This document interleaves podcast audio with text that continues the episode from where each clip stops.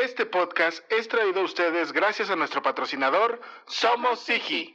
Clínica Psicológica en Línea. Somos Sigi. Acompañando desde el alma. Sean ustedes bienvenidos, queridos podcast escuchas, a El Aquelarre. Este es un podcast donde queremos acercar a la psicología a la vida cotidiana. Esos lugares comunes donde siempre ha estado, pero a veces no notamos. Desde los padres, la pareja, los amigos. Y los momentos existenciales, como el miedo a la muerte, la soledad, la libertad o el sentido de vida. Y finalmente la escuela, el trabajo o la familia. Ante todas estas interrogantes, yo, Saúl Nieto, he convocado a una leal cruzada de amigos. Quienes juntos hablaremos, cuestionaremos y compartiremos nuestras experiencias de vida. A veces solo entre nosotros, en otras ocasiones con la grata compañía de colegas y especialistas en áreas donde la psicología es más visible. Y también donde no lo es tanto, pero que sin duda ahí se encuentra. Acompáñenos una vez más, querido podcast escucha, a El Aquelarre. Una pizca de psicología a la medianoche. Debes consumirte en tus propias llamas. ¿Cómo pretendes renovarte sin haber sido cenizas antes? Esto es El Aquelarre, con Saúl Nieto e invitados.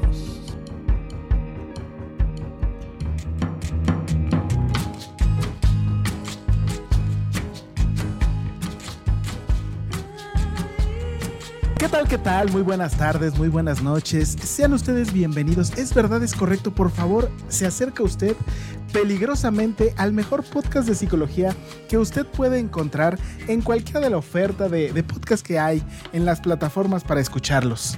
Es un capítulo especial, es un capítulo importante, porque no solamente es la primera vez que viene la invitada que hoy se encuentra compartiendo el espacio, su saber, su sapiencia con nosotros. Eh, también nos encontramos y nos vamos a este, acodear con un tema este, difícil, tal vez este, picoso, en algunos momentos censurado Claro. este, tal vez este, mal interpretado y quizás eh, mal, mal explicado en algunos momentos. Un tema que si usted lo ha pensado o aquí redefine y en una de esas le damos el empujoncito. El empujón, Esperemos que eso no suceda. el empujón para que no, para que sí, Para yo que no lo sé. para que no. Así es. Pues se encuentra, es, verdad, no me encuentro solo. Ya usted empezó a escuchar las voces de, de quienes hoy están compartiendo los micrófonos conmigo. Está esta vez la vocecita cantarina de la vieja conocida, la conocida vieja de la bruja piruja, la maestra Ivette Estrada. ¿Qué onda, maestra? ¿Cómo estás? Muy bien, la verdad es que muy contenta, nerviosa, nerviosa por el tema, pero muy contenta también de que una invitada más, quien propongo, Ajá. acepta y bueno, que es aceptado también. Entonces, y de un tema que yo cuando he escuchado este tema en, en la voz de nuestra invitada, ahorita la presentaremos, bueno, a mí me, me mueve mucho. Entonces, vamos a ver. Vamos a ver Vamos qué tal. ver. Ok, pues ella está aquí por primera vez en este podcast. Espero que no sea la última. Siempre le digo así a todos porque este, es importante. Es que uno no es todólogo, entonces a veces. con este tema es medio macabro hacer esa aclaración. Sí, ¿verdad? De hecho, que sea, que sea la primera de muchos. Entonces, Este, ella es la maestra. Sí, cierto, la maestra, ¿verdad? Sí. Ella es la maestra Brenda Reyes Mayo. ¿Qué onda, Brenda? ¿Cómo estás? ¿Qué onda, Saúl? Bien, bien. ¿Y tú? Ah, aquí nomás, este, así mira, como mosquita, con mis manitas diciendo, a ver qué onda con este tema. Pues muchas gracias por dejarte caer. No, muchas gracias a ustedes y a Ivette sobre todo, que fue la, la mente maestra detrás de todo esto. La Así mente es. maquiavélica. Fue la que pasó ese papelito como de, mira, aquí está, este nombre puede ser importante. Y más Sí. aún que tú dijiste, jalo, jalo y voy a platicar de esto. Sí, sí. Pues creo que ah, haría una primera pregunta. ¿Por qué este, el tema del desvivirse sería como tan de tu interés? Uy, empezamos fuerte. Ya sé, Ay, ya sé. era despacito. tú luego, Bueno, no, en términos generales, ¿no? Solo es, es como de interés, porque siempre es como, por algo nos llaman de repente unas cosas más que otras. Sí, de hecho, o sea, va a sonar medio fuerte que empecemos con esto, pero bueno, ya estamos aquí. Ok. También te puedes negar, ¿eh? No es regla que contestes. No, no, no. Ok. está bien. Eh, la verdad es que es un tema que me llama la atención porque yo intenté suicidarme cuando tenía como 19 años, más o menos. Ok. Pues yo estaba estudiando literatura y filosofía, yo iba dedicada a ser una escritora profesional, cosa que ya sabemos que no iba a pasar. Pero, Que hoy podemos dar podemos por sentado dar. que. pero en ese momento de la vida Ajá. Y justo el pasar por todo el proceso de estar en la sala de emergencias, me internaba en un hospital psiquiátrico. eh, fue además como que pasé por un montón de muy malas prácticas y me interesó empezar a estudiar psicología porque yo quería uno en- como entender lo que me estaba pasando, el típico cliché de estudiante de psicología. Ajá. Y sí, un poco eso es lo que me trajo después a hacer como que mi tesis de maestría del tema y a querer investigarle y entrarle con todo esto, porque básicamente ha sido como un intento por explicarme lo que me pasa. y Ok. por hacer que eso ayude a más gente. Ah, perfecto. Mm. Sí, es cierto, porque de repente es como. Digo, yo pienso que en algún momento todos hemos pensado algo parecido, Yo sí, confirmo. pero justo el, el hecho de que quizás a veces eh, no demos el siguiente paso, pues como que queda ahí y dice uno, ay, ay, este, ahora sí como de, ay, hasta ahí quedó, hasta ahí quedó. Pero pues en realidad el, el poder entender por qué, me, por qué lo decidí hacer, qué fue lo que me motivó, o qué me faltó, o, o qué me sobró, ¿no? De todo, tal vez es como algo que a veces no logramos entender muy bien. Sí, es, es cierto. Y creo que a veces es muy difícil poder identificar exactamente qué fue lo que nos llevó ahí, porque nunca, o sea, casi nunca es una sola cosa, pues normalmente son un chingo de cosas que están ahí como que alrededor que van generando poco a poco que nos acerquemos a esa decisión. Ok, pues ahí está, ya, Uf. ya, ya está, ya está puesta la mesa. Ya. Ah, Ahora, este maestra, por favor, échate el currículum de la Claro. maestra Brenda, porque es la primera vez y vamos a ver qué, este, qué nos cuenta. Claro. Eh, bueno, la maestra Brenda es licenciada en Psicología Clínica por la Universidad de las Américas Puebla. Eh, graduada con honores, eso es importante decirlo. Ah, Ay, aquí claro, es, a que Mi trabajo me costó, va a decir Brenda en este momento. Me costó universidad. Por favor. También estudió en el Círculo de Estudios en Terapia Existencial.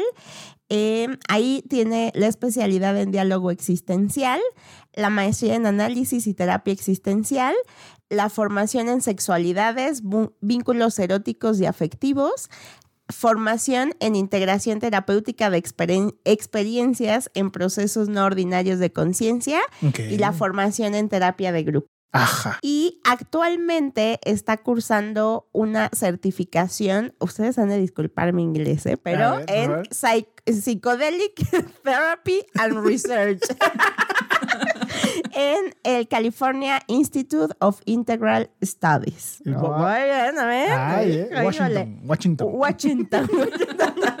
y fíjense, de experiencia laboral, ella es terapeuta existencial fenomenológica, eh, pues ya en la práctica privada. También asesora, es asesora, da asesoramiento psicológico. Eh, también es profesora particular de- en práctica privada, asesora para la elaboración de tesis a estudiantes de licenciatura y maestría. Queridos Vámonos. alumnos que me están escuchando, por favor, contáctenla para que No les ayude. por favor. Libérennos de mejor. tesis horribles. Aporten. También da clases de regularización de estudiantes de maestría y asesorías de escritura académica y corrección de textos y taller de escritura académica. Entonces, no nos vendría mal Este, eh, tomar un, un curso, ¿no? Para que mis editoriales sean mejor redactadas. Es correcto. Así es. Y además déjenme les digo que yo con mucho cariño eh, eh, pensaba en Brenda, porque bueno, fue mi maestra en la maestría y una muy buena maestra, excelente maestra. Este, la extraño. ya que terminé la maestría, la extraño. extraño. Exacto. Y pues bueno, con este tema que yo se lo escuché justo hace un año. Ok. Este, y entonces ahí me quedé impactada y dije, Esto tiene que ser compartido. tiene que ser compartido, exactamente. Pues ahí está. Ya, ve, querido podcast, escucha usted, ya sabe, aquí con queso van las quesadillas, por favor. Aquí hay Con doble calidad. queso. Así es. Como Eh, debe ser. Exactamente. Pues más bien, Brenda, eh, tú tómanos de la mano en este momento. ¿Por dónde empezaríamos? Ah, no es cierto. Como, como ah, Sí, cierto, decir, es- ¿Quién es Virgilio? El que Ah, sí, cierto. acompaña a Dante, ¿no? Así es. En este momento. Sí, sí, bajemos al infierno. Es- Así es. no en este momento, ¿Quién sabe? si Así es nos vamos a tomar todos de las manos, vamos a cerrar los ojos y que ella nos lleve. Exacto. Y entonces vamos a darle. Capítulo número 116. ¿Ha pensado usted en darse de baja de la vida? Ahí está. Ups. A ver, ¿por dónde? ¿Por dónde vamos? A ver, Brenda, llévanos despacito, amorosamente. Amorosamente. Así es. Em, pues creo que quizás podríamos empezar por la pregunta de por qué es que la gente se quiere dar de baja de la vida, ¿no? Ok, Yo creo que es como la gran pregunta. Ok. muy bien.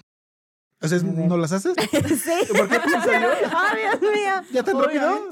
A ver, yo pensando en mi experiencia, creo que llegó, eh, eh, ha sido como en dos ocasiones, o sea, de, pensarlo, ¿no? En una donde sentía que me estaba, no tenía yo como un motivo, o sea, como que nada me hacía sentido en la vida. O sea, teni- estaba con mi familia en la escuela y pareciera, entre comillas, que todo iba muy bien, pero no, como que algo ahí no se encendía, ¿no? El boiler no prendía. El boiler no prendía, efectivamente. Y la otra, la verdad es que sí me sentía en una situación muy desesperada. O sea, sentía que eh, los planes que tenía no me iban saliendo, eh, que todo estaba así muy mal y que, o sea, trabajo, estudios y que de aquella parte que lograba sostenerme, que era como un poco más la vida personal, también empezó a tener cambios y entonces ahí me acuerdo muy presente en decir, entonces, ¿qué sentido tiene, no? Como todo hago mal, ¿no? Me está yendo de la chingada. Echándole y me acuerdo y que ahí lo pensé, exacto, sí. Ok. Pues para mí yo creo que sería como el momento en donde le pierdo el sentido a, a las cosas. O sea, como el, el punto a lo mejor más álgido en el que yo podría recordar esa parte fue cuando, este, como ya lo he compartido en numerosos capítulos, tardé mucho en pasar la, la preparatoria. Chinga tu madre, este, la batis. Habíamos dicho que ya te estabas re- No, pero no importa, reconciliando. Hoy pero no. con mucho amor, con Ok. mucho amor que chinga su madre la, la, la, la boca nueve. Este, pero fue en ese momento porque ya volvía a, a repro- eh, reprobar este, una vez más cálculo integral. Entonces, el problema fue que todos mis amigos en ese momento que ya había vuelto a hacer después de haberme dado de baja un año, todos se fueron a la superior. Todos. Y yo me quedé otra vez en el mismo lugar. Y entonces, por mucho que yo decía, no, sí, sí, voy a pasarla, sí voy a pa-", Nada. O sea, creo que yo no lo, lo estructuré así, tal cual de ya, este, me quiero ir de minero o algo parecido. Pero ahí podría decir que fue el momento exacto en donde dije, no estoy encontrando ningún sentido a la vida. ¿Qué chingados se supone que estoy haciendo? O sea, si mi brújula fuera la de Jack Sparrow, solo daba vueltas y vueltas y vueltas, sin señalarme nada, no sabía realmente qué quería. Pero hasta ahí sería como la forma en la que yo pensaría que alguien quisiera ya darse de baja, en el hecho de que pierde el sentido. Como que ya no, ya no hay nada. Como si la película de repente fuera en blanco y negro. Ok. Ajá. Así sería como mi percepción.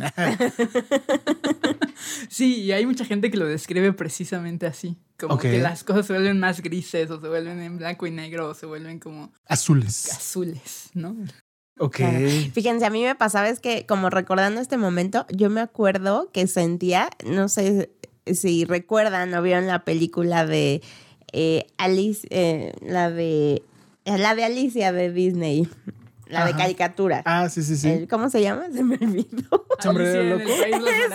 Ah, Justo, gracias Brenda. y vete, cambié el switch a inglés, ya nada más lee un currículum en inglés y ya dice Alice in Wonderland. Y entonces, me acuerdo yo estar en la cama, ¿no? Y yo sentir como cuando Alicia se cae, ¿no? Y entra a, a- a perseguir al, al ¿Al conejo? conejo? Y entonces se cae, pero hay una escena donde va cayendo como de espaldas, ¿no? Ok. Así me sentía. Me acuerdo que fue una sensación corporal de- en esos momentos de sentir como uf, cayendo y pues, no sé si llamarle al vacío, a la oscuridad, a- pero no era el país de las maravillas, eso sí te lo tengo seguro. Ok. Sí, ahorita que hablaban de, de esto, de oscuro, de Esa imagen se me vino. ¿Ah, sí? Ok. Entonces, ¿pero por qué? ¿Por qué la gente decide hacer eso, Brenda? Pues esa es la, creo que es la gran pregunta. O sea, creo que lo interesante de esto es que no hay una sola, no hay un solo motivo. ¿no? O sea, Ok. mucha gente justo reporta un poco lo que han dicho ustedes y un poco lo que me pasó a mí, ¿no? De estar en un momento de crisis. Ok. En un momento donde de pronto sientes que ya no tienes ni de dónde agarrarte, ni a dónde voltear, ni tienes muy claro exactamente qué quieres o cómo vas a salir de ahí o cómo chingados le vas a hacer. Ok. Eso es muy, muy común. Pero también es cierto que yo he escuchado historias de gente de pronto que simplemente parece ser que lo tiene todo, ¿no? O sea, tiene como que trabajo, familia, dinero, Dinero. no tiene deudas, ¿no? Todo está chido en su vida. Y todo va bien. Pero simple y sencillamente ya se cansaron. Ya no quieren seguir. No le ven el por qué a seguir. O por supuesto hay gente que atraviesa momentos súper complicados, ¿no? Por ejemplo, también es muy común que la gente cuando se acaba de morir un familiar, sobre todo si es alguien muy cercano, ¿no? Como una mamá o un hijo o un papá o algún familiar así como muy muy cercano, es muy común que la gente diga, ya no quiero, ya no quiero vivir, ya me quiero ir a reencontrarme con ellos. Ok. Y mm, creo que mm, también es cierto que hay otras causas y otros factores que no necesariamente nos damos cuenta de que están ahí, pero que están presentes, ¿no? Em, por ejemplo, estar tomando ciertos medicamentos psiquiátricos puede generar ideación suicida. Ok. Sin, sin, sin este. Sin supervisión, ¿no? No solo sin supervisión, a mí me pasó. Ok. O sea, yo tengo una historia muy cagada, bueno, cagada ahora. Diez años después. Ajá, claro. Dios bendiga eso. Pero yo, o sea, la verdad es que es una historia como súper dramática de adolescente, ¿no? Ok. Yo estaba en la universidad estudiando literatura y escribí un cuento en el que describía la historia de un personaje que hacía el recorrido desde el- mi salón de clases hasta el cuartito que estaba rentando en Puebla. Ok. Y al final de ese recorrido el, personaje se suicidaba. Entonces yo fui muy asustada con mi cuento al leérselo a mi terapeuta. Mala idea.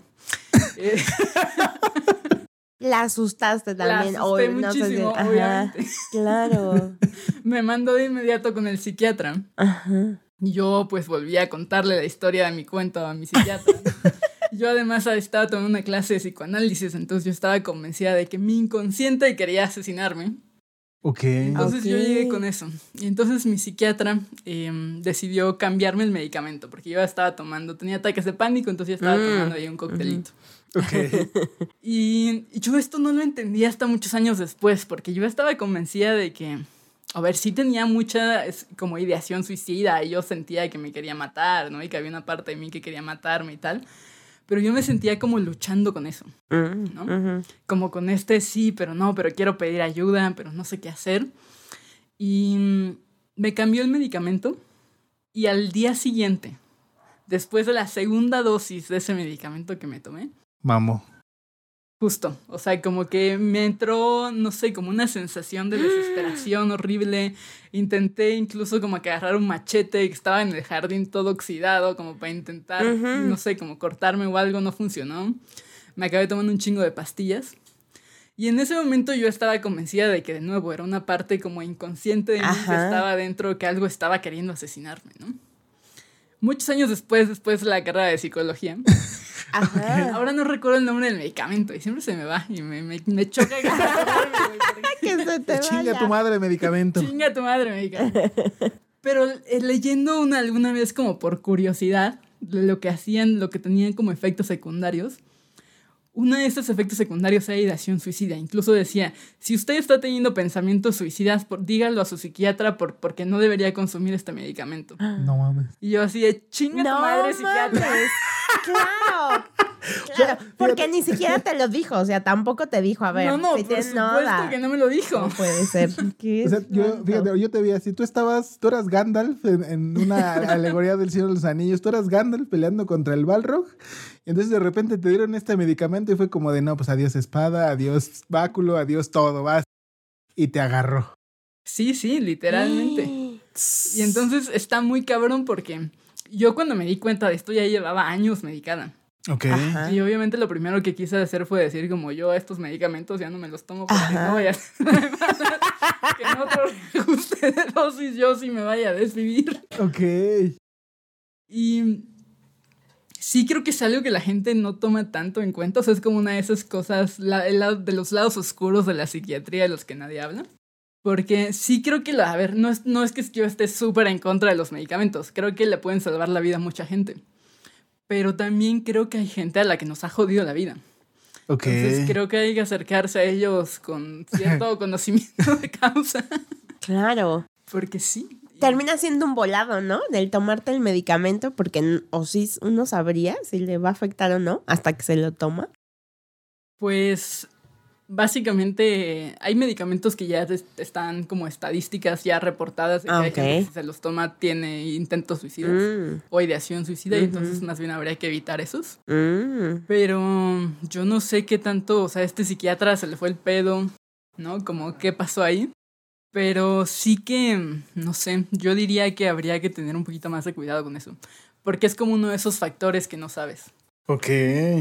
Y mm, sí, o sea, también cuando hablamos de suicidio muchas veces nos quedamos solo en el lado como más estrictamente psicológico. Ajá. Pero también hay causas sociales, por supuesto, que son bien importantes, ¿no? ¿Así? Claro. Como que, ay, perdón, como que ven, me estoy trabando yo del susto de del medicamento. Bueno, esa es más una causa como neuroquímica. Sí, ¿verdad? Sí, de hecho. Sí, sí. Sí. Pero, o sea, como causas sociales, igual hay un montón como de reportes de suicidio, por ejemplo, con el COVID, como mucha gente que se quedó, que en la neta sí se quedó en su casa o que perdió muchos familiares. Eso fue como algo que generó igual como que un incremento en el índice de suicidios, cada vez que hay una crisis económica, Mm. cosas así, ¿no? Que, que pasan a nivel social Ah. y que van afectando que la gente, pues mucha gente se quiera quitar la vida en esos momentos. Mm. Ok. Sí pues, sí, pues sí, ¿no? Cuando fue lo de la caída de Wall Street, Sí. que había banda, ¿no? Que justo en ese momento dijo, "Ah, ya, ya perdí todo y que se aventaba, creo, del, del- de las ventanas, ¿no? De los edificios, ¿no? Sí, sí. O el de la Gran Depresión también, Órale. como el de, este está, está muy cabrón, pues ya, ¿para qué chingados? Sí. Ok. Y eso sí pasa un chingo también, o sea, como gente que pierde su trabajo, cosas así. Entonces, muchas veces yo cuando escucho como estas campañas de prevención al suicidio del gobierno, güey, yo lo que digo no, es, deberían más bien poner como algo, un- algún seguro de desempleo que tú puedas ir y te den Claro. un apoyo si pierdes tu trabajo, o una madre así sería bastante más efectiva. No, pues yo creo que esta habría, tendría que haber como cierta mayor como amplitud, ¿no? Porque cuando uno piensa en, en estas campañas, pues como que no son muy claras, ¿no? De hecho, en realidad, esa es también como parte de la problemática. No hay como que un marcaje así que digas tú muy estandarizado como para decir, mira, claro, la maestra, mira, ya está ahí, pensando cuál es el mejor carro pa- Para para, aventarme. para aventarse. No, digo yo. ¿Cuál es la línea con el conductor más loco? Exacto, puede ser. Ajá. No, yo creo que un carro tiene que ser así uno bueno, ¿eh? No cualquiera, no, sí, sí, con No que estilo, que un- exacto. De BMW para arriba. dices. Exacto, exacto. me voy a ir a Polanco cuando me quiera suicidar. Por allá me van a ver. Ok. Pero sí creo que muchas veces, a ver, y este podcast es un claro ejemplo de ello, ¿no? Como Ok. Que está prohibido decir la palabra suicidio. Sí, es cierto. por- porque, por, porque, ¿por qué? ¿No? O sea, existe mucho como esta idea como tabú en los medios. Sí. Nunca vas a escuchar que realmente se hable de manera clara, directa, concisa, ¿no? Puntual. Puntual. Incluso si tú intentas hacer como que post en Instagram hablando del suicidio o shorts en TikTok o en YouTube o lo que sea. Me le quitan el audio, ¿no? Sí. De hecho, vamos a ver si sí es cierto que nos bajan o no este video en YouTube. Claro. No, no Así es. aplicará como cuando hablamos de, por ejemplo, eh, relaciones sexuales y uso de- del condón. Me da la impresión que es, si se habla de eso, es como invitar, ¿no? A la persona A ver qué sí a sí. que lo haga. Ajá. Me da la impresión que es este mismo pensamiento del que por eso no se habla claramente tal cual. Y sinceramente a, a veces las campañas, digo, no lo ponen así, pero sí quedan mucho en un échale ganas, ¿no? Como échale ganas, puedes salir de eso. Pero quién sabe, en una de esas no. Sí, y creo que tienen un enfoque mucho de échale ganas. Ajá, Tú puedes. sí, Tú puedes. tú puedes. Y de, por favor, no hablemos de esto, ¿no? No lo hagas, pero no hablemos de esto. Ajá. Ajá, casi o de casi. si algún amigo tuyo te habla y te dice que se quiere morir, entonces ve y dile a sus papás. Claro. Entonces ve y acúsalo con alguien o ve y convéncelo de que lo vayan a internar porque tu cuate ya está muy mal, ¿no? Y, y creo que eso lo único que genera es que la gente que de veras necesita ayuda no la pida. Sí, ¿verdad? Como que termina de ser como más cerrado el, el si lo hago o no lo hago, ¿verdad? Sí, no, y además es pecado. Entonces ahí tenemos otra cosa. Ok. Hecho, Ah, para la sí, religión, claro, es pecado. Claro. O sea, Sí, sí, sí. De hecho, Dios no- te da la vida y solo Él te la puede quitar. Ay, hijos. De hecho, hasta hace poco, no sé si ya lo cambiaron, porque alguien me ha dicho que sí, ¿no? Pero está prohibido de que si tú eres católico y decides hacerte la automorición, Ok. no te pueden enterrar con todos los ritos como de la liturgia. Ah, ¿a poco? Sí, sí. Y, y te vas al infierno. ¿no? ¡Wow! ¡Qué Sí, intenso! Sí, no, fíjate, ahorita que lo estaba pensando, hay una película que se llama este, Más allá de los sueños. Este, que de repente la estaba viendo el otro día y pues en realidad sí pasa que se, se, se suicida, se muere, se mueren los hijos, se muere el esposo y ella queda viva y entonces decide matarse y entonces dice, los suicidas se van al infierno. Él estaba en el cielo, pero tu esposa se fue al, al- al infierno y ni modos. Porque es, es, es, es antinatura, es ir en contra de la ley natural. Sí. sí, sí.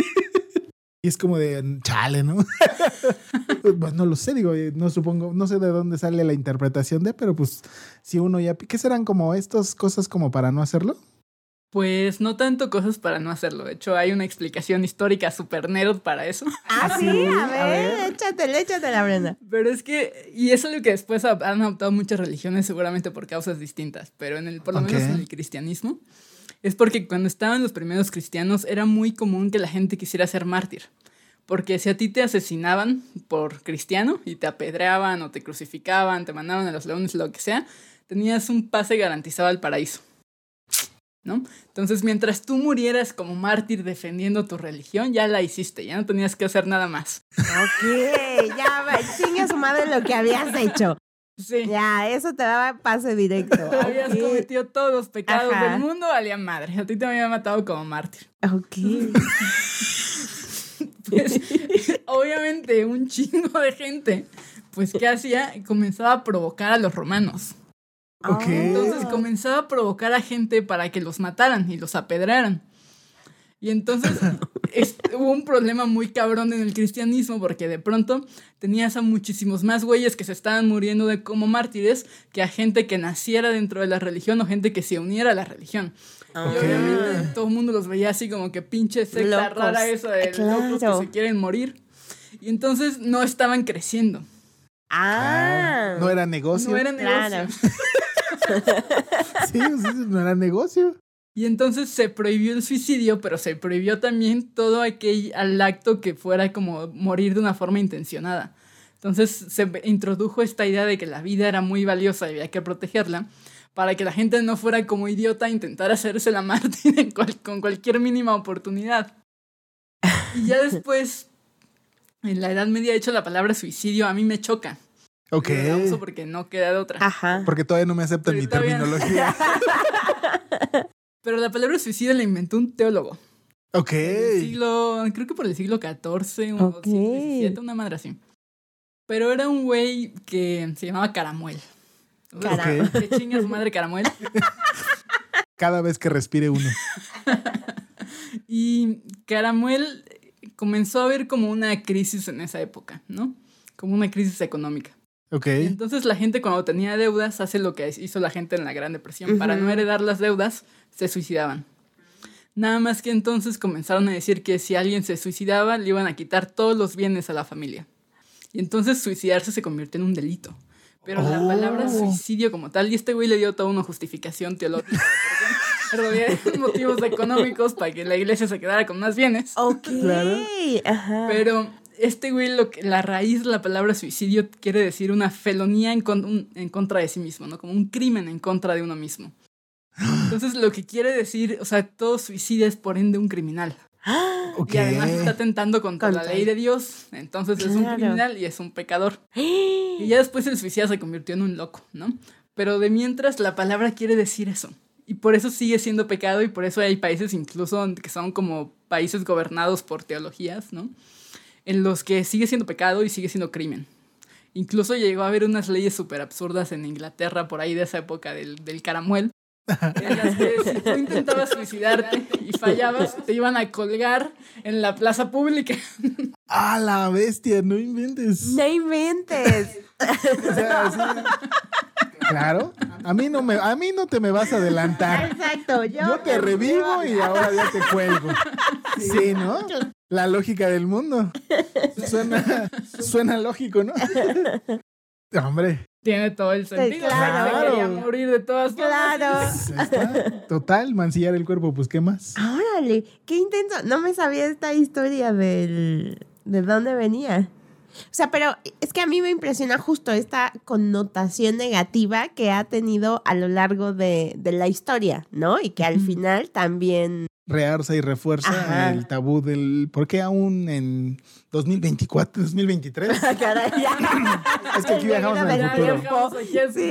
Claro, siempre. Este, ya en 2023 sigue siendo como difícil poder hablar de ello. Claro. Sí, sí, sí, sí. Ok. Está bien, entonces ya tenemos esa primera pregunta.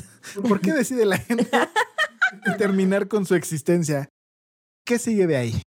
¿Es cómo lo identifico? ¿Hay formas de identificar? No, sí. Eh, Es que son como también muy difusas, ¿no? pues es que, a ver, hay gente que dice que puedes identificarlo en otras personas. Pero, o sea, creo que hay como algunas señales quizás más o menos básicas, ¿no? Como de pronto si alguien está regalando sus pertenencias, ¿no? Como que de pronto empieza a repartir todas sus cosas y de pronto un día te llega y te dice, mira, Saúl, te voy a regalar mi PlayStation. Ay, hijos, qué chido. ¿no? ¡Ay, qué buena Ah, no onda! mames, ese no lo tenía. ¿Me- me- ¿También el otro juego me lo vas a dar? Ok. ¿no? Como ese tipo de cosas, pero creo que más que, que esto podríamos fijarnos, uno, como en cuando vemos a la gente actuar de una manera más o menos distinta, ¿no?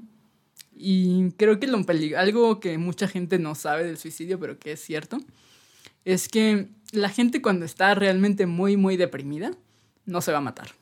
Sí, o sea, no. como el güey que está todo el día en su cama, este, realmente con una depresión terrible y que no se puede ni meter a bañar y tampoco está comiendo o está comiendo como demasiado, pero está en su cama y no tiene mucha energía, es muy difícil que esa persona se suicide. Muy, muy, muy difícil. Lo peligroso es cuando se empieza a recuperar. Es cuando de pronto un día se levanta de la cama y Ok. se levanta muy feliz. Entonces te dice, ya estoy bien, ya todo está genial, está chingoncísimo. Y ese es el momento peligroso. Ok. Porque ahí es cuando la persona probablemente ya llegó a la conclusión de que esa es la solución del problema. ¿Y eso le dio fuerza? Y eso le dio fuerza. Tranquilidad, claro. Sí, de verdad. O sea, Sí. Cuando tú ves que alguien está pasando por un conflicto muy cabrón, sea un duelo, o sea, una pérdida de trabajo, de lo que sea, y de pronto ves que la persona de un día para otro ya está a todo dar, preocúpate. Mm. Ese es el momento clave. O sea, yo diría que eso es una de las cosas que de pronto es más difícil de identificar, ¿no? Porque mucha gente dice, no, pero sí, sí estaba bien. Ah, ya. Ajá. Ya había salido de esto, se ve que ya, había, ya, ya lo estaba pasando, no entendemos por qué pasó. No, pues ya lo había atravesado porque ya había llegado cuál era A la la solución vez, de este claro, lo había decidido, ¿no? Sí. sí, sí. Oh. Fíjate, pues, sí, porque es que sí, no, no hay como. Hay, hay una, ahí estaba viendo una campaña, no sé si es de ahora, no sé de qué es, de fútbol, donde están dos güeyes que llegan siempre como a- al partido. Entonces, cada partido, el, el güey de la derecha, siempre muy emocionado y demás, y el de la izquierda es como el callado, como que, ah, sí, hola, muy. No celebra los goles.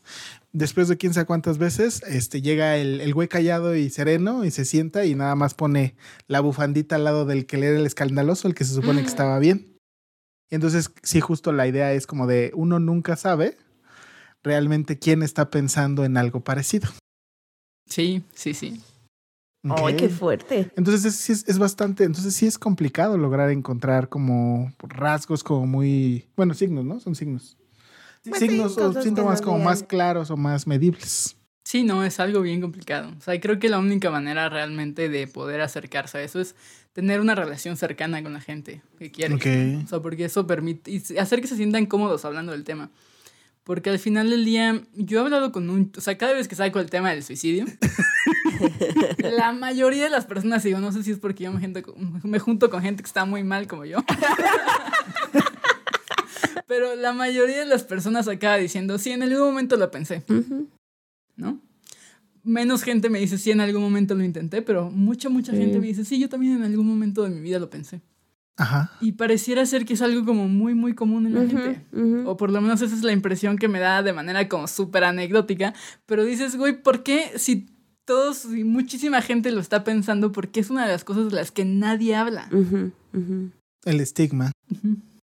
No, porque además el decir no, ¿no? Ya el, yo, este, en algún momento. Es que fíjate, yo no sé ahorita si lo hice bien o no, ¿verdad? Porque mi esposa me decía justo que algo parecido que dice, es que estoy teniendo ideación suicida. Entonces yo le decía, pues mira, ¿me avisas? O una de dos, o nos divorciamos o por favor necesitamos resolver este pedo porque no quiero que me metas un susto de esos. No seas ojete, no me vayas a espantar de esa manera. Ahora no sé si lo hice bien o no. Tal vez eso fue el empujón que necesitaba. Pues, oye, sí, ¿no? Oye, no me, no me traumes de esa manera. O Tal vez por lo menos dame la certeza de que lo vas a hacer en donde no te duela. Sí, claro. No lo sé. O donde no te enco- la encontraras. no, para Ay, no, imaginar. pero aún culera más me va a dejar con un duelo abierto. ¿De qué modo? Che vieja, no, no, no. Pinche vieja culera. Casi, casi. Pues es que sí, yo, no lo sé. yo creo que es normal que todos en algún momento, o sea, quizás pensemos, ¿no? Como en la muerte, en decir, a mí, por ejemplo, me ha pasado, me identifico como esto, en donde no le estoy pasando mal, pero de pronto sí es la idea como, ¿y ¿cómo sería, no? Como aventarse. Tres pisos sí me Tres matan pisos sí me matan. Pero, por ejemplo, esos a mí no me asustan. O sea, no es que yo, yo ahorita lo pienso así, cuando me vienen esos, no me viene un impulso a hacerlo. A diferencia de este, cuando les platicaba, sí me asustaba porque sí lo veía como una posibilidad de, sí, creo que sí, como si me pudiera liberar de todas esas emociones y situaciones que yo sentía que me absorbían, que me comían, ¿no? Y que por más que, porque claro, hubo gente alrededor que tal vez veía como, o como me veía, pareciera que yo no estaba haciendo nada para salir de eso, pero mi experiencia era de, güey, sí, sí estoy haciendo cosas, y entonces que me dieran esa como mirada, híjole, me frustraba muchísimo. Entonces lo estoy haciendo mal. Y me acuerdo que ahí sí me asusté mucho, porque sí lo veía como una posibilidad muy clara de decir, sí, creo que si me sigo sintiendo así, me podría liberar de, de eso. Pero bueno, eso nos lleva a otro tema de quién sabe, ¿verdad? Uno, uno piensa a lo mejor que se libere y quién sabe, quién sabe, no lo sabe. Sí, bueno, sí, no lo sé yo. Ok. Pues esa sí es una idea que frena a un chingo de gente. O sea, yo sí he escuchado a mucha gente ¿Sí? que dice, la neta no lo voy a hacer porque, o sea, si esto sí, evidentemente, si la muerte ya es el final y ya no hay nada más allá, qué chingón. Ajá. Pero ¿y qué tal y me mato y tenían razón y me voy al infierno? ¿O qué tal y tenían razón estos güeyes de la que creen en la reencarnación y me Ah. reencarno en otra cosa? Es como chingas. Como Ah. de, Quién sabe si vaya a estar mejor, ¿no? ¿quién En la otra va a vida. estar mejor o va a estar Sí. peor? Claro, claro. Como esta, como de qué tal si de verdad los fantasmas sí existen y se existen porque uno deja cosas pendientes. Se supone que me estoy yendo de aquí para no tener cosas pendientes. Y ahora resulta que tengo que penar porque no lo resolví antes de acabar con todo. ¿No? O sea, pues sí, ¿no? Yo Claro. lo pienso así. ¿Qué tal si sí? Claro. O sea, no sé, digo, ay, eh, había como, creo que era un podcast donde decía, yo no me mato porque como no sé si hay queso Oaxaca en otra vida y aquí solamente sé que hay queso Oaxaca, me quedo aquí. Pues No sé, ¿no? Digo, las ideas o las formas en las que cada uno piensa del por qué vale la pena seguir viviendo, pues le servirán a cada uno, ¿no? Sí, que No, si yo uno concuerdo con él. Si uno de nuestros oyentes está considerando suicidarse, siempre recuerda el queso Oaxaca. Claro, La claro. pizza con orilla rellena de queso. Yo no conozco dónde más hay algo así. Sí, ¿no? Por lo menos. Híjole, es que, fíjense, un poco pensaba, que eso es lo que a- a- yo te, te he escuchado, Brenda, y a mí me, me movía mucho. Como justo esta idea de, o sea, esta, déjame pongo así como, no sé si ponerlo tranquilidad que puede dar el tener esa posibilidad. ¿No? Que, que ayude como a veces transitar esos momentos complicados de la vida. Ya expusiste mi secreto aquí. Ay, perdóname. Córtale, chavo. No, Ok. pero sí creo que es cierto. O sea, como. A ver, yo sigo teniendo ideación suicida. Hola, mamá. Es- Saludos, a mi terapeuta. Tú tranquilo, valedor. mira, tú tranquilo. Serás el primero en saber algo. Yo sigo teniendo ideación suicida cada tanto. Mm, O sea, es alguna cosa que está recurrente. Y a veces sí es una pendejada, como que estoy en un edificio alto y digo, ay, ¿qué pasaría si me aventara de aquí? ah, ¿me ha pasado? O a veces también cuando estoy teniendo un problema como fuerte, es lo primero que viene. O sea, lo primero que viene es, pues, ¿por qué no me suicido? Y ya no tengo que preocuparme por resolver esta bronca. Y creo que para mí sí es como un as bajo la manga. O sea, como muchas veces las decisiones de aventarme a querer ser terapeuta, y además ser terapeuta existencial, güey, ¿no? Como- Sí, todavía Ah, más complejo, sí. todavía más complejo. Como que creo que muchas de esas cosas, la neta, la neta, sí tengo como la idea de, bueno, es que si algo sale terriblemente mal, yo tengo seguro que yo no, en la calle no voy a acabar, ¿no? Por lo menos no con vida. Y creo que muchas de esas cosas, y eso, esa idea en realidad se la escuché a un youtuber, ¿no? Como, pero a mí me hizo todo el sentido del mundo y creo que fue una idea de la que me ha agarrado, ¿no? Como decir, yo tengo como un poco, no sé si lo voy a hacer o no lo voy a hacer, no si llega el momento, pero como tengo esta idea de, a ver, no me preocupo tanto de cómo va a estar mi salud, porque si la paso muy mal y me da cáncer o me da una enfermedad así como muy cabrona o pasa algo, o no tengo como la certeza de si voy a tener un techo o no en la cabeza y me quedo sin trabajo y sin nada, o me pasa algo como muy terrible por alguna decisión importante que haya tomado, digo, pues la neta a mí me queda muy claro que, que, que hay situaciones en las que yo sí me quitaría la vida, ¿no? Y quizás a veces ese es como mi ancla para poder decir, ok, sí me voy a aventar a hacer esto, ¿no? Digo, Ok. por suerte hasta ahorita todo ha salido. Ya, Exacto.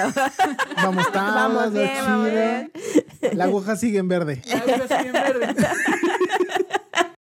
Pero creo que es muy, o sea, creo que ha sido una parte también como de ayudarme a reconciliarme conmigo misma, ¿no? Como, Ok. como de no ver el suicidio como algo con lo que tenía que estarme peleando, ¿no? Y como de, porque creo que muchas veces, cada vez que llegaba esa idea era algo que me asustaba, ¿no? Y sentía, sentía como la sensación de voy a perder el control y voy a ser como súper impulsiva y me voy a aventar por la ventana. Y además no me voy a matar porque vivo en un quinto piso y entonces probablemente no me mate, pero voy a acabar muy mal, ¿no? Y qué va a pasar conmigo y no sé qué. Pero creo que reconciliarme con esta idea de verlo como mi as bajo la manga me da como la tranquilidad de decir, no, yo sé en qué momento, yo voy a saber si algún momento llega el momento adecuado, lo voy a saber y lo voy a hacer de una manera con cariño, ¿no? O sea, porque también... Elegante. Además, ajá. sí. Voy a encontrar la manera de hacerlo sin dolor o por lo menos que sea una manera rápida y efectiva de, porque yo eh, no vuelvo a caer en un hospital psiquiátrico. Eso Claro. Bueno, quién sabe si mi terapeuta está escuchando esto. Vayan a llevar unos cigarros.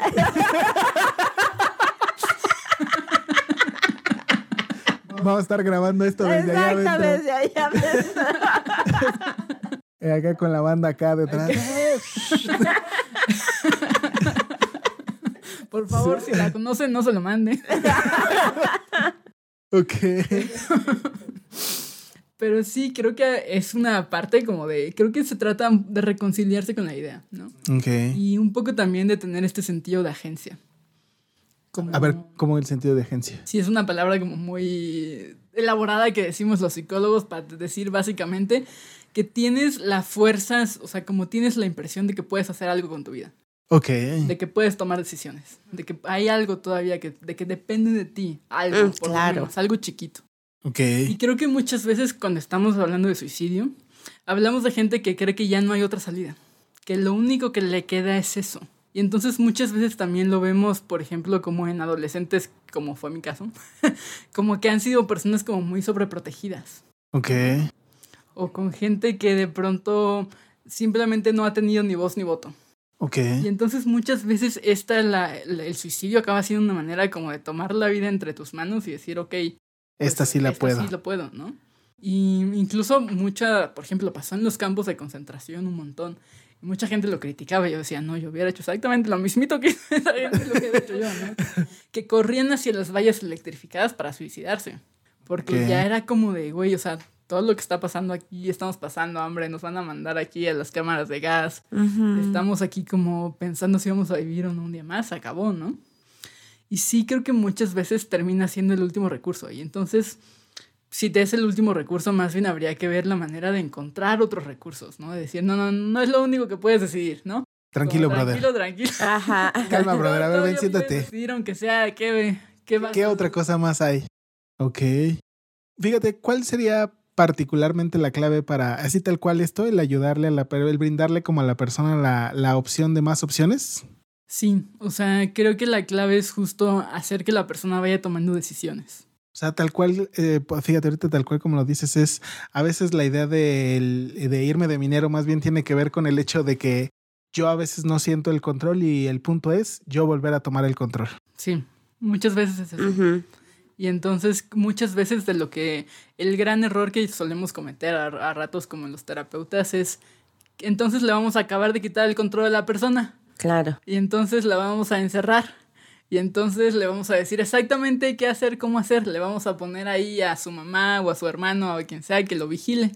Y entonces vamos a evitar que la persona tome realmente el control de la situación. Es una pendejada.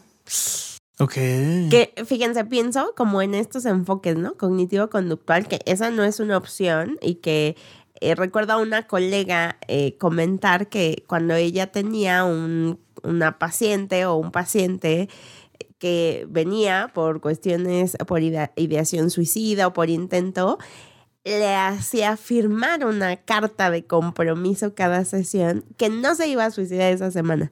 O sea, Era como, entonces, eh, está, está como bien, eh, a mí me impacta esto, lo que dices, Brenda, y que justo yo lo traje eh, a la mesa porque eh, aquí me voy a confesar, muchachos. ver. no. Justo cuando yo te escuché decir eso, era en los momentos en donde peor le estaba pasando. Entonces, cuando yo te escuché decir eso, me lo pusiste como una posibilidad, justo, o sea, no de, sino, y me ayudó a minimizar el miedo a la situación, a cómo lo estaba yo viviendo. Entonces, viviéndolo desde, claro, si es una posibilidad en donde todo está muy culero, puedo, ¿no? Decidir terminar con mi vida. A la par me hizo pensar como, a ver si está muy culero. O sea, a mí como eso, a ver, ¿no? ¿Qué onda? Entonces, a, a mí por eso me llamó mucho la atención, a mí me hizo mucho sentido ahí y, y sí me he de decir que me ayudó a escucharlo como eso, el decir, es una posibilidad más y me ayudó a quitarle como mucho esta connotación negativa que hacía que yo tuviera miedo a la situación, a sentirme, ¿no? Que estaba mal, hasta me sentía culpable. No, entonces, como tengo una familia y las mascotas y mira un trabajo y mira, ¿no? Los estudios y estos y amigos, es como, puta, se supone que tengo la mega vida y ¿por qué no la siento así, no? Entonces, cuando yo te escuché decir eso, me hizo como mucho clic. Y, y está bien cañón porque es cierto, es como, eh, o sea, lo que voy entendiendo es, eh, todos han decidido, bueno, en mi caso, pues tal vez un poco, en algunas también eso me hace un tanto de sentido, pero el, ahí es, es como si el pensar en el suicidio, ¿no? O quitarse la vida, ahí donde se ve el de, yo lo vería así como soy dueña o dueño, ¿no? De mi vida. Y eso se puede volver tan poderoso, ¿no? O sea, que- creo que sí puede sacar a muchas personas también de ahí. Ok. Está fuerte. Está- ¡Ay! está fuerte. Sí, ya que cámbienme el agua por algo más fuerte, muchachos. porque- Un mezcal. Ándale, mezcal. Ok. Y es que creo que es una opción que yo la verdad es que cuando comencé a investigar como de esto del suicidio, para empezar me enojaba, ¿no? porque mucha gente lo que sugiere es que le digas al paciente que le vas a dejar tomar la decisión, pero que en el instante en que veas que de veras se quiere suicidar, entonces ahí lo vas a detener. Y yo decía, ¿por qué? O sea, como, ¿qué, qué sentido tiene uno como mentirle a alguien que está en una situación bien vulnerable? A mí se me hacía una cosa súper pinche, porque era de, por lo menos dile la verdad. Claro, claro. No te voy a dejar. No te voy a dejar ya, ¿no? Y creo que hay gente que necesita eso. ¿No? Porque sí hay gente que he entrevistado, con la que he hablado, pacientes que de pronto lo que te dicen es, sí, yo necesito eso. O sea, necesito que me des la certeza de que no me vas a dejar, ¿no? Mm. De que no me vas a dejar hacer ni madres, ¿no? De que en el momento en el que yo me vas a ir a asomarme por la ventana, me vas a agarrar y me vas a Álame. decir, vente aquí al sillón. Pero la neta es que no es el único camino, o sea, es el camino más habitual de la terapia. Pero creo que también está el camino justo de gente como yo. O sea, yo la verdad es que yo a mi terapeuta anterior, eh, porque ahorita cambié recientemente de terapeuta, Ok. pero con quien más trabajé el tema del suicidio, yo le puse 530 trampas antes en la terapia para ver si de veras, de veras, de veras, de veras eh, estaba él, porque era un terapeuta existencial, si él estaba convencido de que la teoría de la terapia existencial de no, no intervenir era lo que iba a aplicar. Yo dije, una de estas, este güey se me voltea y yo acabo en un psiquiátrico por darle lo que le tengo que decir. Ok. Y porque la neta a mí sí me generó, y eso es una experiencia muy común, a mí me generó un chingo de desconfianza. de- Porque yo decía, yo no sé en qué momento si digo algo inapropiado en el consultorio como de un terapeuta, voy a acabar ahí, ¿no? Claro, Ok. Yo no quiero acabar ahí. claro. Claramente. Y entonces, una de las cosas que a mí me tuvo que asegurar y que yo tardé, yo tardé meses en poder confiar en él y decirle lo que me estaba pasando, porque sí estaba atravesando por un momento muy complicado. Y de nuevo, con un chingo de ideación suicida todos los días, y yo no se lo decía, ¿no? Yo era como, ¿cómo estás? ¿Bien? ¿Qué raro. hace, no? Brilla medio raro el sol. Y ya yo tuve, o sea, me tuvo que convencer prácticamente de que no iba a intervenir. Mm. ¿no? De que si yo llegaba, y alguna vez sí llegué a decírselo varias veces, y es algo que le agradezco, ¿no? Que no haya hecho. Nunca me pidió, para empezar, nunca me pidió el número de nadie. De algún Él familiar. no tenía un que- contacto de ajá. emergencia mío, no lo tenía. Y yo sabía, dije, bueno, por lo menos no tiene el número de ninguno de mis familiares. Ok. Eh, pero sí tenía como que esta sensación de no sé qué puede hacer. Y creo que el hecho de, para mí, poder decírselo a alguien que sabía que en ningún momento iba a intentar hacer nada como para detenerme, más que a lo mejor convencerme de que no lo hiciera. Pero que no, no, no iba a hacer nada más que, que fuera como intentar convencerme, me hizo tenerle confianza. Ok. Y entonces me hizo como poder realmente pedir la ayuda que necesitaba en ese momento. Ok.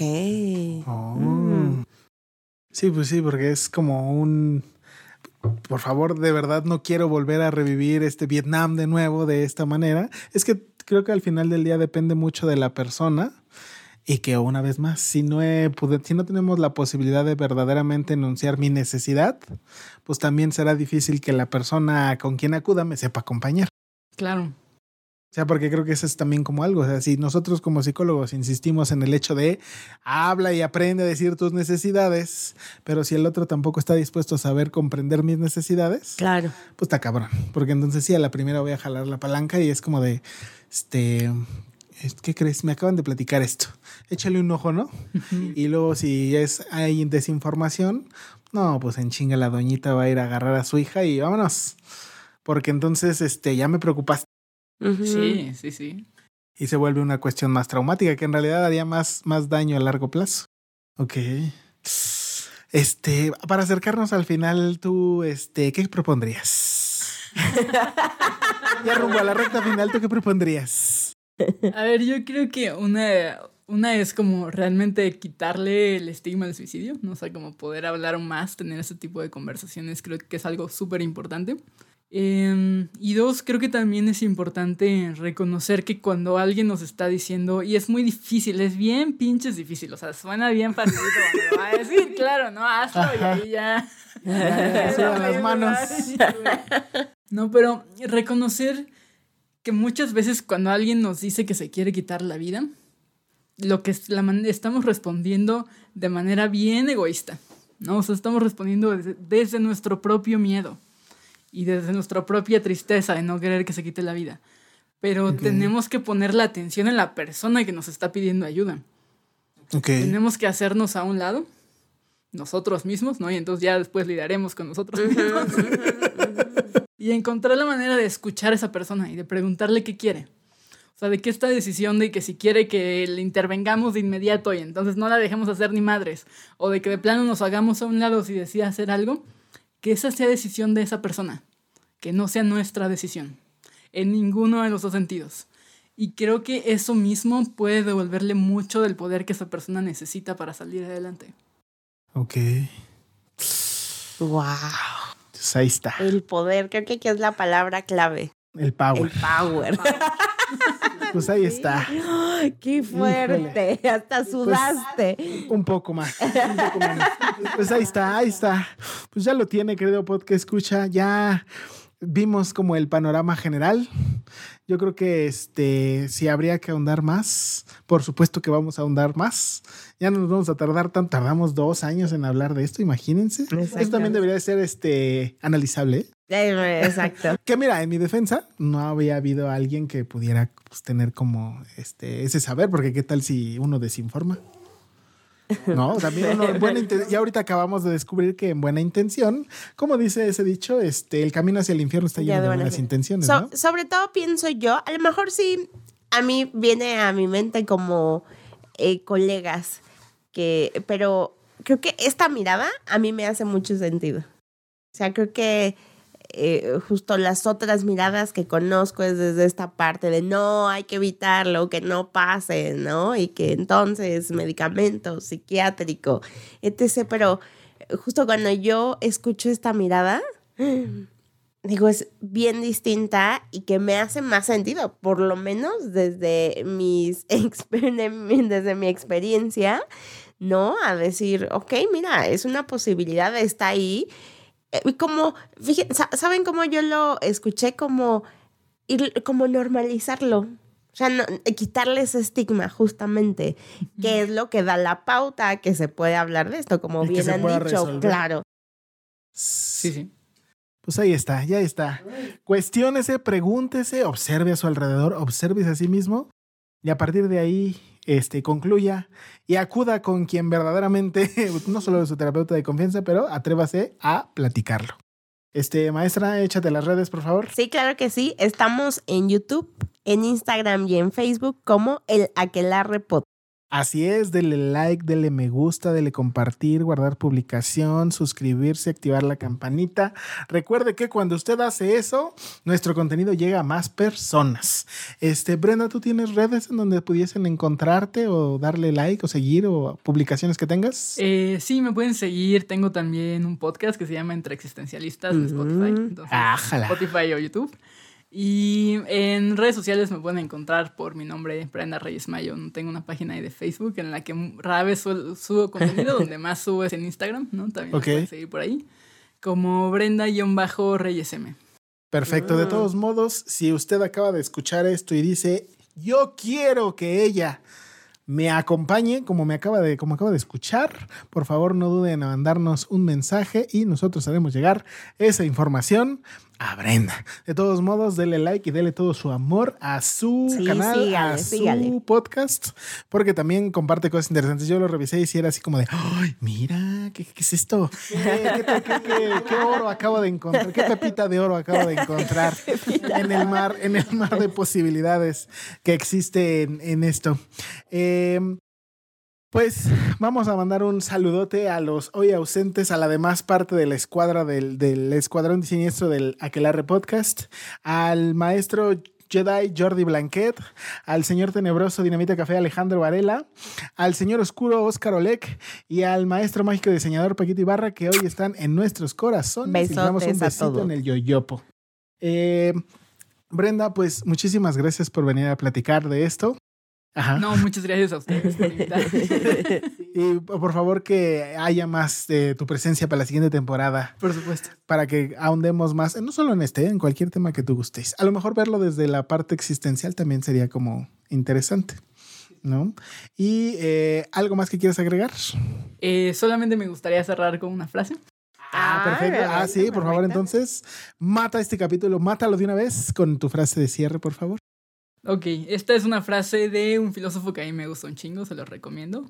Solamente pueden encontrar sus libros en PDFs piratas, entonces tomen en cuenta. Ok, Ah, es- es de esos ok. complicados. Es complicado. De esos que la traducción una vez salió y jamás nadie Voy, supo ajá. qué onda, ¿no? Ok. Eh, se llama Jean Amery.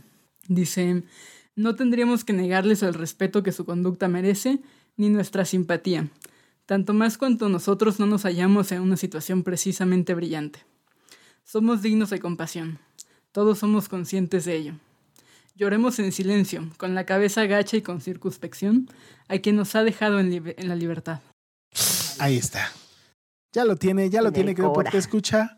Este, síganos, escúchenos, sigamos creciendo. Ya estamos este, aumentando nuestros numeritos. Un abrazote y un besote a las comunidades en Estados Unidos, España, Canadá y algunas otras partes de América Latina que nos están escuchando. Muchas gracias.